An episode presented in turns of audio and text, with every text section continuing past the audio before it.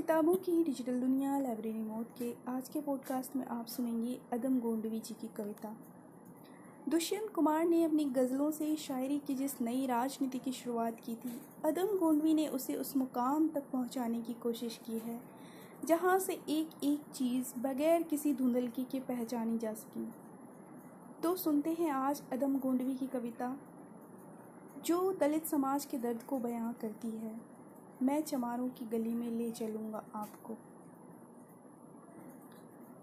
आइए महसूस करिए ज़िंदगी के ताप को। मैं चमारों की गली तक ले चलूँगा आपको। जिस गली में भुखमरी की यातना से उबकर मर गई फुलिया बिचारी एक कुएँ में डूबकर। है सधी सिर पर बिनौली कंडियों की टोकरी, आ रही है सामने से हर खुआ की छोकरी। चल रही है छंद के आयाम को देती दिशा। मैं इसे कहता हूँ सरजू पार की मोनालिसा। कैसी यह भयभीत है हिरन सी घबराई हुई। लग रही जैसे कली बेला की कुम्हलाई हुई। कल को यह वह चाल थी पर आज कैसी मौन है? जानते हो इस खामोशी का कारण कौन है? थे यही सावन के दिन हर खू गया था हाट को। सो रही बुढ़िया उसारे में बिछाए खाट को। डूबती सूरज की किरणें खेलती थीं रेत से। घास का गट्ठर लिए वह आ रही थी खेत से। आ रही थी वह चली खोई हुई जज्बात में। क्या पता था उसको कि कोई भेड़िया है घात में। होनी से बेखबर कृष्णा बेखबर राहों में थी। मोड़ पर घूमी तो देखा अजनबी बाहों में थी। चीख निकली भी तो होठों में खुटकर ही रह गई, छटपटाई पहले फिर ढीली पड़ी, फिर ढह गई।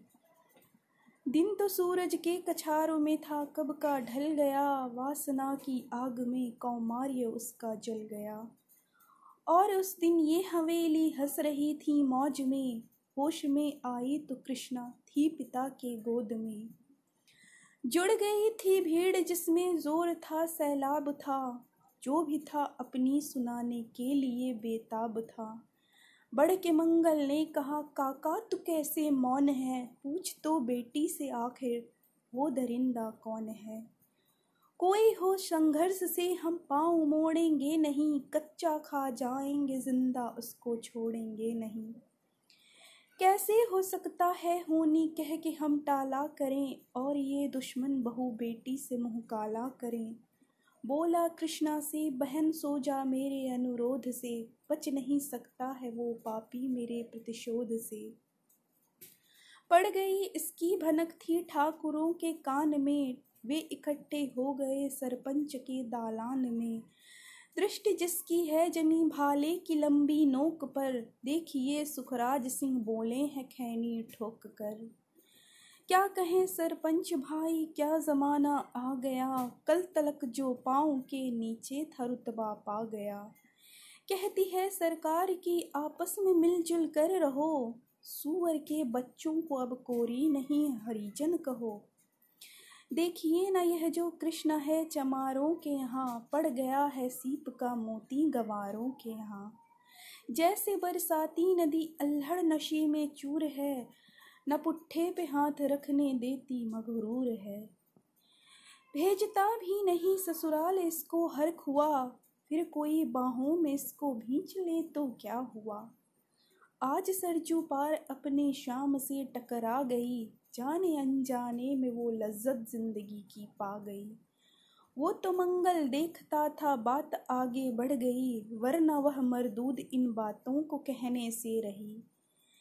जानते हैं आप, मंगल एक ही मक्कार है। हर खूस की शह पिथाने जाने को तैयार है। कल सुबह गर्दन अगर नपती है बेटे बाप की, गाँव की गलियों में क्या इज़्ज़त रहेगी आपकी?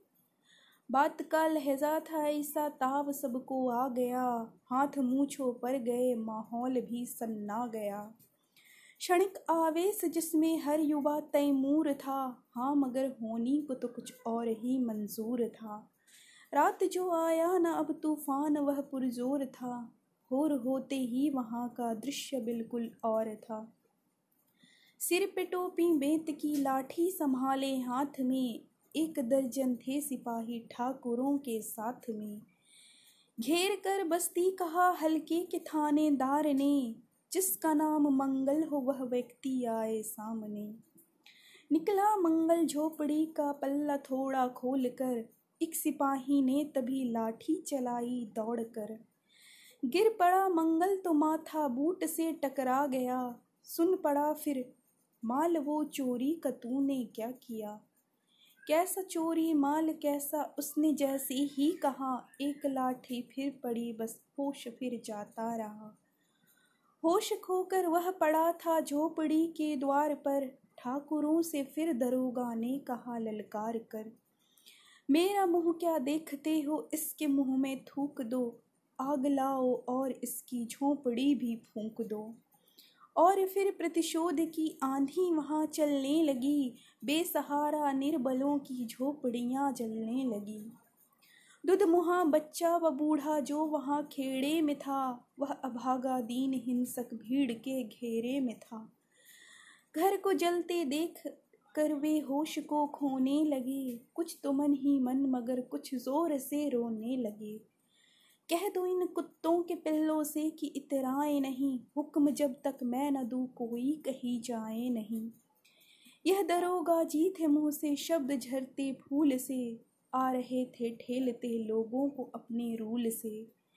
फिर दहाड़े इनको डंडों से सुधारा जाएगा, ठाकुरों से जो भी टकराया वो मारा जाएगा। एक सिपाही ने कहा, साइकिल किधर को मोड़ दें? होश में आया नहीं, मंगल कहो तो छोड़ दें। बोला, थानेदार मुर्गे की तरह बांग मत दो। होश में आया नहीं, लाठियों पर टांग लो। ये समझते हैं कि ठाकुर से उलझना खेल है। ऐसे पाजी का ठिकाना घर नहीं, जेल है। पूछते रहते हैं मुझसे लोग अक्सर यह सवाल, कैसा है कहिए न सरजू पार की कृष्णा का हाल? उनकी उत्सुकता को, शहरी नग्नता के ज्वार को, सड़ रहे जनतंत्र के मक्कार पैरोकार को, धर्म, संस्कृति और नैतिकता के ठेकेदार को, प्रांत की मंत्रीगणों को केंद्र की सरकार को। मैं निमंत्रण दे रहा हूँ, आए मेरे गाँव में तट पे नदियों के घनी अमराइयों की छाँव में। गाँव जिसमें आज पंचाली उघाड़ी जा रही, या अहिंसा की जहाँ पर नथ उतारी जा रही। है तरसती कितनी ही मंगल लंगोटी के लिए, बेचती है जिसमें कितनी कृष्णा रोटी के लिए।